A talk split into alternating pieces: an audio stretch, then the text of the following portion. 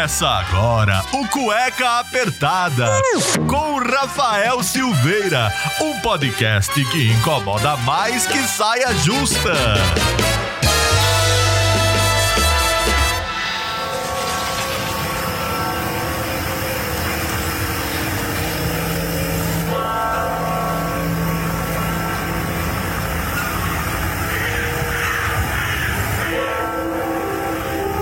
Bem-vindos a mais um programa do Cueca Apertada especial de Halloween. Eu sou Rafael Silveira, o seu criador e host desse podcast que desde 2018 é o podcast que incomoda mais do que uma saia justa. E nesse programa do Dia das Bruxas, vocês sabem que já, já fez alguns programas, né? Falando sobre filmes de terror, sobre as, as presepadas que acontecem em filmes de terror também, ou até mesmo de histórias que aconteceram comigo ou então com os meninos lá no começo do Cueca Apertada. E aí eu fico perguntando, será que a gente usa um tom um pouco mais sério, alguma coisa aquele tom mais soturno, alguma coisa um pouco mais com aqueles antigos narradores dos contos da cripta em que tinha um narrador com aquela voz mais, mais grave e as histórias sempre tinham uma moral. Ou eu sendo o Rafael de sempre, alegre e vendo aqui histórias pela primeira vez e me surpreendendo. Você decide. O que, que a gente faz dessa vez? Pois é, eu vou ver o que a gente pode fazer aqui do, ao longo do programa. Estou gravando esse programa numa madrugada fria aqui de São Paulo, porque eu pedi para vocês, ouvintes, mandarem algumas histórias através do nosso Instagram, o arroba cueca apertada, sobre histórias que vocês viveram viveram, o que vocês conhecem para o nosso especial de Halloween. Mas o engraçado é que quando você pensa num tom de voz para fazer algum programa, para fazer alguma coisa, eu sempre me preocupei muito com isso quando a gente faz os audiodramas, né? Então, lá que teve o Kim a Carol, enfim, ou até mesmo durante os programas, eu procuro sempre trazer um pouco melhor é, um efeito sonoro, alguma coisa para trazer a ambientação do, do que está sendo conversado, no que está sendo dito. E pegando um pouco dessa, dessa questão do áudio, você pode pegar uma imagem muito bonita, feliz, e se você mudar a tonalidade, botar uns tons já um pouco mais escuros, você deixar um preto e branco, que é uma coisa que aflige, né? Uma coisa que a gente não tá tão acostumado, já te prende um pouco mais. E aí você começa a mudar aquela música feliz, alegre, vai diminuindo a velocidade dela, já vai ficando um pouquinho mais, né? Já te deixa um pouco mais tenso. Você começa a escutar uns barulhos, uma porta que bate, ou até mesmo falando de um lado ou para o outro, se você estiver ouvindo com fones de ouvido né? Essas coisinhas que eles utilizam em filmes de terror para deixar a gente um pouco mais tenso, né? Fora aqueles filmes de jumpscare, né? Que tá tudo quieto, você sente que é uma cena de tensão, você já se prende um pouco mais na cadeira, para de fazer qualquer tipo de trilha sonora ou som para do nada vir um som mais alto. E aí fazer você se assustar, gritar, enfim, isso foi muito comum, ainda é muito comum nesses filmes de terror, mas se você for ver, não tem tantos filmes assim de terror ultimamente. Tem filme mais de suspense, obviamente, pessoal tem muito medo hoje em dia de serial killer, né? Do que realmente o sobrenatural. Mas isso não deixa de acontecer em outros em acontecimentos das pessoas que mandaram aqui no nosso Instagram.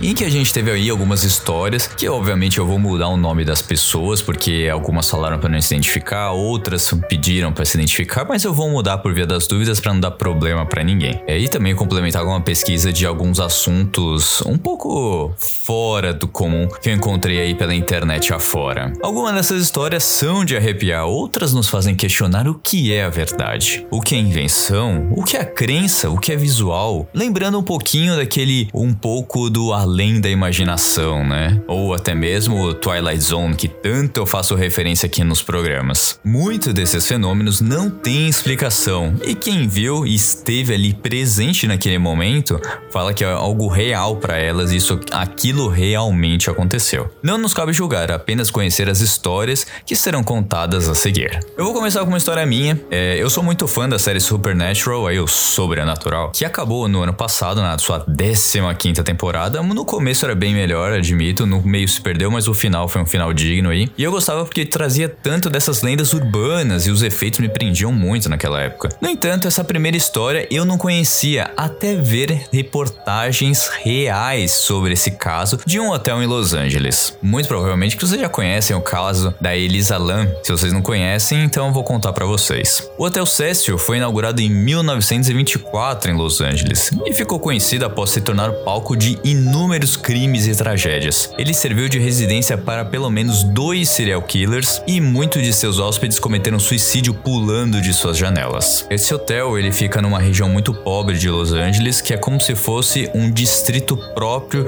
de tráfico de drogas, é como se fosse quem aqui de São Paulo entende a região da Cracolândia. É uma região extremamente pobre, é uma região que o tráfego rola de noite, a polícia não entra ali, é muito difícil as coisas acontecerem e esse hotel fica próximo a essa região, se não dentro da região quando ela aumenta e diminui com o tempo. Em 2013, por exemplo, uma turista, Elisa Lam, foi encontrada morta na caixa d'água no telhado do hotel. A sua morte foi considerada acidental, mas as imagens de câmera de segurança do elevador mostram Elisa agindo de uma maneira estranha, encolhendo-se em um dos cantos do elevador, quase como se estivesse escondendo de alguém. E depois não tem mais imagens dela, a não ser quando ela é encontrada na caixa d'água. Ao longo dos anos, as pessoas relataram diversos casos estranhos no hotel, que serviu de inspiração para a série de TV American Horror Story. Muitas pessoas fazem questão de se hospedar no Hotel Cecil, principalmente no dia 31 de outubro, para achar ou então entender o que aconteceu com Elisa Lam. Avistamentos de uma criança do lado de fora da janela no quarto andar, um hóspede já afirmou que sentir alguém o enforcando durante a noite, em locais no hotel em que a temperatura cai bruscamente sem nenhuma explicação lógica. Muitos youtubers já filmaram lá, já foram lá, tem diversas reportagens que já foram feitas e também tem um filme dramatizado no Netflix se você tiver curiosidade dessa história macabra. Agora seguindo com as histórias dos nossos ouvintes, essa aqui é da Vitória, a cachorra que vê espíritos. A minha cachorra tem uma mania muito feia de arranhar a porta do quarto no meio da noite. Um dia ela não parava de arranhar a porta de jeito nenhum. Depois de chamar ela umas cinco vezes, joguei um travesseiro na porta para fazer ela parar. Aí foi quando ela latiu. Do meu lado. Ela estava do meu lado o tempo todo.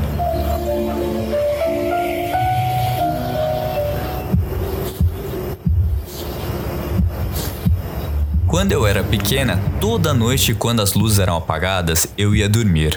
Dois vultos desciam do teto na entrada do quarto, andavam calmamente até a minha cama e cada um ficava de um lado da minha cabeceira me olhando.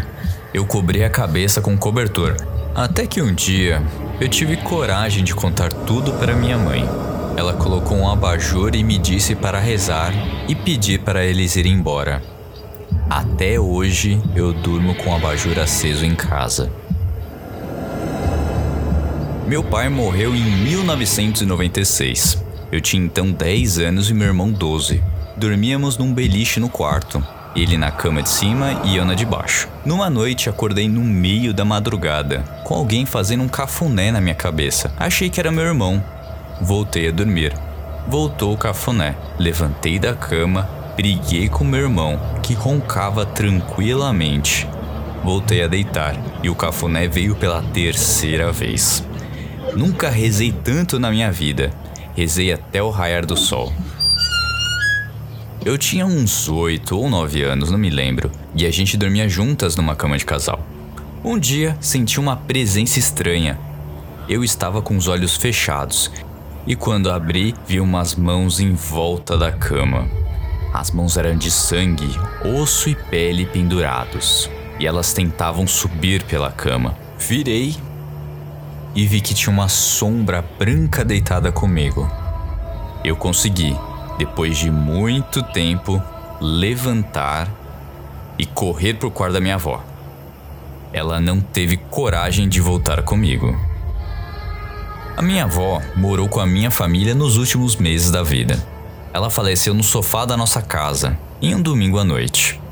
Na semana seguinte, comecei a ver alguém de branco passando pela casa sempre que ia escovar os dentes. Eu ia atrás e nunca era ninguém. Já minha irmã via formas físicas. Foi um terror por um tempo. Até que eu e minha irmã não conseguíamos dormir mais nos nossos quartos com medo. A minha mãe rezou um Pai Nosso, queimou o sofá no quintal e nós nunca vimos mais nada. Eu tinha uns 5 ou 6 anos. Estava dormindo e acordei com um barulho no meu quarto.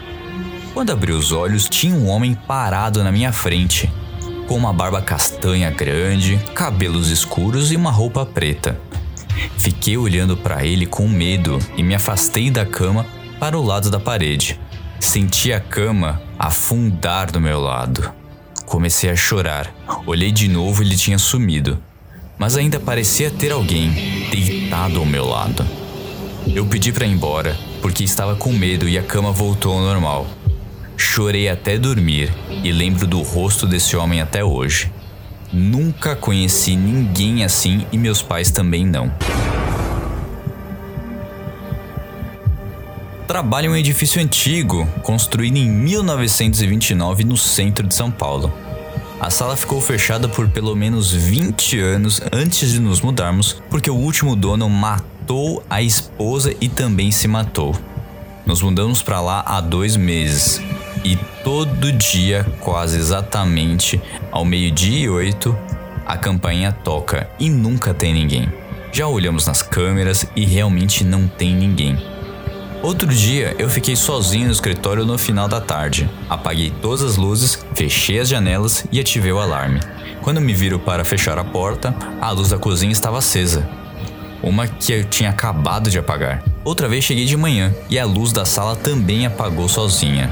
Escutei até o barulho do interruptor.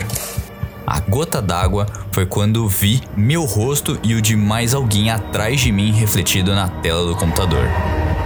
Não tinha ninguém quando me virei. Resolvi falar sobre essas coisas com a esposa do zelador, que mora no prédio há vários anos. Ela me disse que agora lá é até que está tranquilo, mas que acontecia muita coisa estranha e que agora ela até consegue pegar o elevador sozinha. Eu ri de nervoso. A minha mãe reclamava que tinha muitos pesadelos, mas não dizia o que sonhava. Um dia fomos ao shopping e eu sugeri para que ela esperasse na praça de alimentação enquanto eu buscava nossa comida no restaurante. Quando voltei, a primeira coisa que fiz foi perguntar se estava tudo bem, pois ela estava com uma aparência muito estranha. Ela respondeu que estava bem. Finalizamos nosso almoço e fomos à escada rolante. Ao virar para conversar com a minha mãe, quase um infarto ao ver um homem com roupas do século passado segurando em um dos seus ombros e olhando para mim com muita raiva. Na hora, ela percebeu a minha cara de choque e perguntou por que eu estava daquele jeito. Eu contei o que tinha visto e ela começou a chorar e disse: Você acabou de descrever o homem que tenta me matar todos os dias nos meus pesadelos. Eu tinha 15 anos e um dia resolvi assistir uma série até de madrugada com a minha irmã. No meio da noite, a minha irmã dormiu e do nada eu comecei a ver um mouse do computador se mexendo sozinho. Chamei a minha mãe e mandou eu dormir e fui deitar. Do nada, eu juro que vi uma figura negra, que não tinha rosto ou aparência humana, atrás da estante, e aquilo estava olhando para mim e apontava. Eu me caguei de medo. Lembro que eu falava: Quem é você aí? Não quero você na minha casa. Ninguém te quer aqui. Sai daqui agora. O negócio saiu da minha casa, mas eu ouvi ele bater no armarinho. Ele passou por dentro do armarinho que começou a balançar e a porta bateu e fez o maior estrondo. Certa vez, eu meu esposo e mais um casal de amigos estávamos comendo pizza na nossa casa. Um amigo que era bem espiritual começou a se sentir mal na cozinha e disse que iria até o nosso quarto fazer uma oração. Esse bendito começou a se balançar para frente e para trás e a dar uma risadinha que me arrepiou toda. Eu e minha colega corremos para a sala e nos borramos de medo. Meu marido foi até ele e depois voltou dizendo que ele queria falar comigo. Fui pro quarto, ele parou na minha frente com os olhos fechados, um pouco revirados, fazendo os grunhidos e disse: Essa é a minha casa. Depois ele se ajoelhou, beijou meus pés, passou a mão na minha barriga e fez um gesto de ninar. Quando ele abaixou novamente, o celular tocou bem alto e ele saiu do transe. Cerca de um mês depois, descobri que eu estava grávida. Talvez isso explique o gesto de ninar. Meu sogro havia falecido há oito meses. Talvez isso explique o essa é minha casa. Até hoje morro de medo. Há quatro anos acordei de madrugada e tinha uma mulher vestida de preto ao lado da minha cama. Eu sentei e ela começou a me acusar de ter feito coisas que eu não havia feito. Aparentemente, havia roubado algo dela. Tentei argumentar que não havia feito nada e ela disse que não se tratava daquilo, mas de outra coisa e outra pessoa. Que eu não passava de uma sonsa que fazia de conta que não sabia. Não sei o que passou na minha cabeça de argumentar com um fantasma. Depois resolvi ignorar e voltei a dormir. Eis que ela teve a brilhante ideia de começar a me puxar para fora da cama e me dar socos no corpo. A parada foi tão real que no dia seguinte eu estava dolorida, principalmente no tornozelo. Ela sumiu do nada e eu não consegui voltar a dormir de tanto medo. Uma vez eu fui brincar no tabuleiro de Ouija com uma amiga no meu quarto. Tentei acender velas e, por incrível que pareça, elas não acendiam. Não importava quanto tempo eu encostava o palito de fósforo nela. Depois de um tempo, consegui acender. Desliguei as luzes e fechei as janelas. Do nada, a mãe da minha amiga liga perguntando se está tudo bem com ela, porque bateu uma preocupação. Depois da minha amiga conversar com a mãe dela, começamos a brincar com o tabuleiro. Mas infelizmente não aconteceu nada. Apenas o fogo das velas se mexeu de forma estranha. Já estava de noite e a minha amiga já tinha ido para casa. Mas eu senti aquela sensação de estar sendo observada. Depois de um tempo, ignorei tudo isso e resolvi dormir. Sonhei que estava sendo perseguida por um bicho assustador com garras enormes. E quando consegui acordar, vi que as minhas pernas estavam arranhadas. Conclusão: não consegui dormir mais, joguei o tabuleiro no lixo e dormi abraçado com a minha mãe por duas semanas. Eu tinha uns 13, 14 anos. Dividi o quarto com a minha irmã e na parede oposta à minha cama tinha um espelho. Acordei com a luz muito forte, como se alguém tivesse colocado uma lanterna na minha cara. Quando abri os olhos, vi um velho com uma daquelas camisolas de hospital, uma barba bem comprida, na frente do espelho. Era o velho que estava brilhando. Ele estava colocando um colar de penas e me viu olhando pelo espelho. O medo foi tão grande que quando ele começou a virar para olhar para mim, eu travei. Não chamei ninguém porque a voz não saía. Eu não conseguia me mexer. Fechei os olhos e não abri mais até da hora de levantar. Fui para a escola toda mal arrumada porque eu fiquei dias sem olhar no espelho. Nunca mais fiquei sozinho no quarto, nem em lugares com espelho, só com a luz acesa e olhe lá. PS. Hoje não tem mais espelho no quarto. Eu tinha uns 8 anos quando eu fui passar um fim de semana na casa do meu avô. Deitei no sofá da sala e dormi. Apaguei. Acordei só de noite e vi uma silhueta negra de um homem sentado no sofá perto dos meus pés, olhando para mim. Eu não conseguia enxergar o seu rosto, nem traço algum, a não ser uma silhueta de um homem careca e forte. Gritei pela minha mãe, ela ouviu e foi ver o que era. Contei a ela que não deu bola, achando que eu tinha sonhado, mas eu sei o que eu vi e era bem real. Quando eu era adolescente, uma das amigas foram dormir na minha casa no carnaval. Em uma das madrugadas, acordei ao ouvir alguém chamar por mim. Abri o olho e vi um homem sem cabeça, parado na nossa frente. Ele usava uma calça social, sapatos marrons. Dei um grito tão alto que acordei os meus pais e as meninas. No dia seguinte, ninguém lembrava ao certo do que tinha acontecido. Só eu, inclusive, lembro até hoje, com quase 30 anos. Quando eu era criança, vi uma menina japonesa de colã preto com listas laranjas quando eu entrei no meu quarto. Ela estava parada em frente ao espelho, olhando de lado para mim. Quando olhei de novo, a menina sumiu e eu saí correndo desesperada, fazendo minha mãe voltar lá comigo. Anos depois, ela me confessou que ficou assustada naquele dia, pois antes de eu nascer, ela dava aulas de balé naquele cômodo o uniforme preto e laranja era de uma menina que tinha sido aluna dela e tinha falecido. Eu estava dormindo e de repente acordei e vi um fantasma. Ou sei lá o que, parecido com um dementador, aqueles do estilo Harry Potter, olhando para mim. Ficamos ali nos encarando. Então o braço desse ser começou a apertar meu pulso. Eu estava sentindo muita dor e fiquei desesperado mas não conseguia me mover. A única coisa que eu conseguia fazer foi fechar os olhos e dormir. Uma vez eu estava sozinho em casa, no meu quarto, fazendo as tarefas. Do nada, comecei a ouvir passos no andar de baixo. Pensei, vou descer para ver, né? Antes de descer, ouvi barulhos de garrafa de vidro quebrando no bar do meu pai. Decidi descer, cheguei no pé da escada e só vi as garrafas e copos quebrados no chão e gente gritando na casa.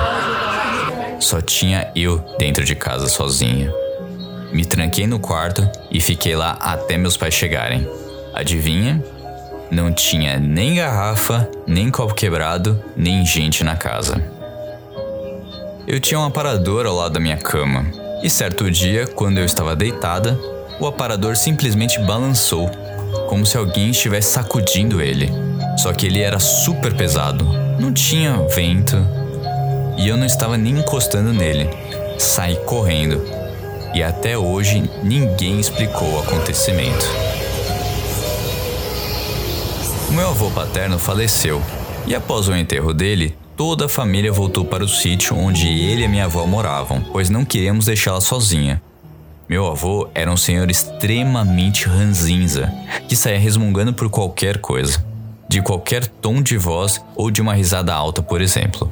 Eu, minhas tias e minhas primas estávamos sentadas na varanda conversando, tentando dissipar aquele tom de tristeza. Na primeira risada que teve durante aquele dia exaustivo, ouvimos de dentro da casa passos arrastando os pés e o resmungo. Vai tomar no cu essa gritaria. Exatamente como ele fazia quando vivo.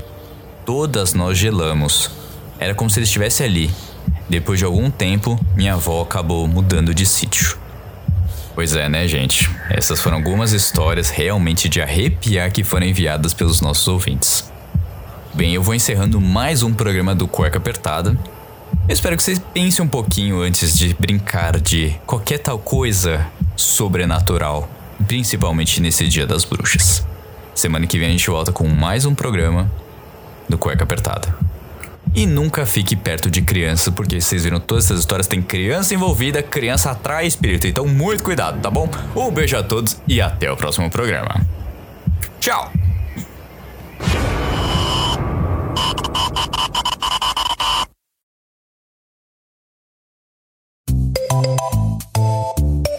Vocês devem ter achado que eu fui super sério gravando esse programa, né? Mas eu vou deixar um pouquinho do que aconteceu nos bastidores, porque não se brinca com esse tipo de coisa. E algumas histórias realmente a minha reação foi de dar risada. Depois chamaram ela umas cinco vezes, joguei o travesseiro na porta para fazer ela parar. Foi aí quando ela latiu do meu lado. Caralho, não, não, ela tava do meu lado tempo. Nossa, velho, o que, que eu faço um bagulho desse? Puta que pariu. Nossa, não. Para. Ah! Não grita, viado, que susto. Quando eu era pequeno, toda noite, quando as luzes eram apagadas, eu dormi dois vultos de. Caralho, mano. Mano, uma criança vendo bagulho. Não, não, não. Ai, que aflição. Bom dia! Eu estive com você a noite toda. Uma sombra branca de. Não, para, para, caralho! Como assim? Comecei a ver alguém de branco passando pela casa sempre que escova. Meu Deus do céu. Puta, não é só queimar o sofá, não, cara. Tem que sair dessa casa quanto antes. Esse é muito filme de terror. É sentir a cama afundado, meu. Não, não, para, para. Não, caralho. Parece aqueles filmes do. Aqueles filmes do. Como é que é o nome? Ai, cara, aquele filme de terror B, ruim pra caramba. Atividade paranormal. Nossa, não. Cara, primeiro trabalhar em prédio com quase 100 anos é pedir para ter alguma coisa. Ainda mais sabendo que alguém matou outra pessoa no mesmo. Não, não, não fica um negócio desse. Por que, vocês insistem em fazer um negócio desse? E o que, que você faz sozinho no lugar, cara? Não, não, para, para, não faz isso, gente. De terror, isso. Puta, começar a ver um mouse do computador se mexendo sozinho. Não, não, para. Não, não.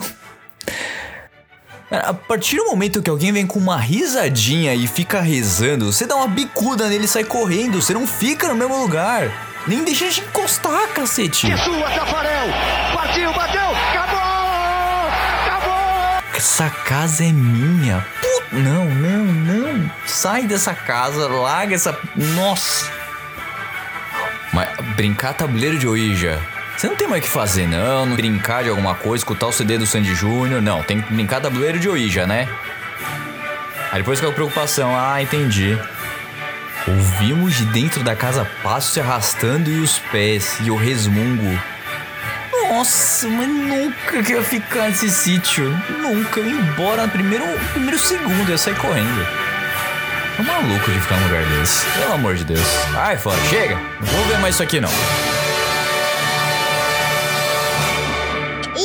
Acabou cueca. Ah! Semana que vem tem outro programa. Infelizmente o programa já terminou. Mas se você quer escutar todo o conteúdo de mais de 3 anos de cueca apertada, é só você colocar no Spotify, no Apple Music, Google Podcasts, Amazon Prime, Deezer, enfim, qualquer agregador de podcast que o Cueca Apertada vai estar lá. Lembrando mais uma vez que esse programa foi editado por mim, Rafael Silveira.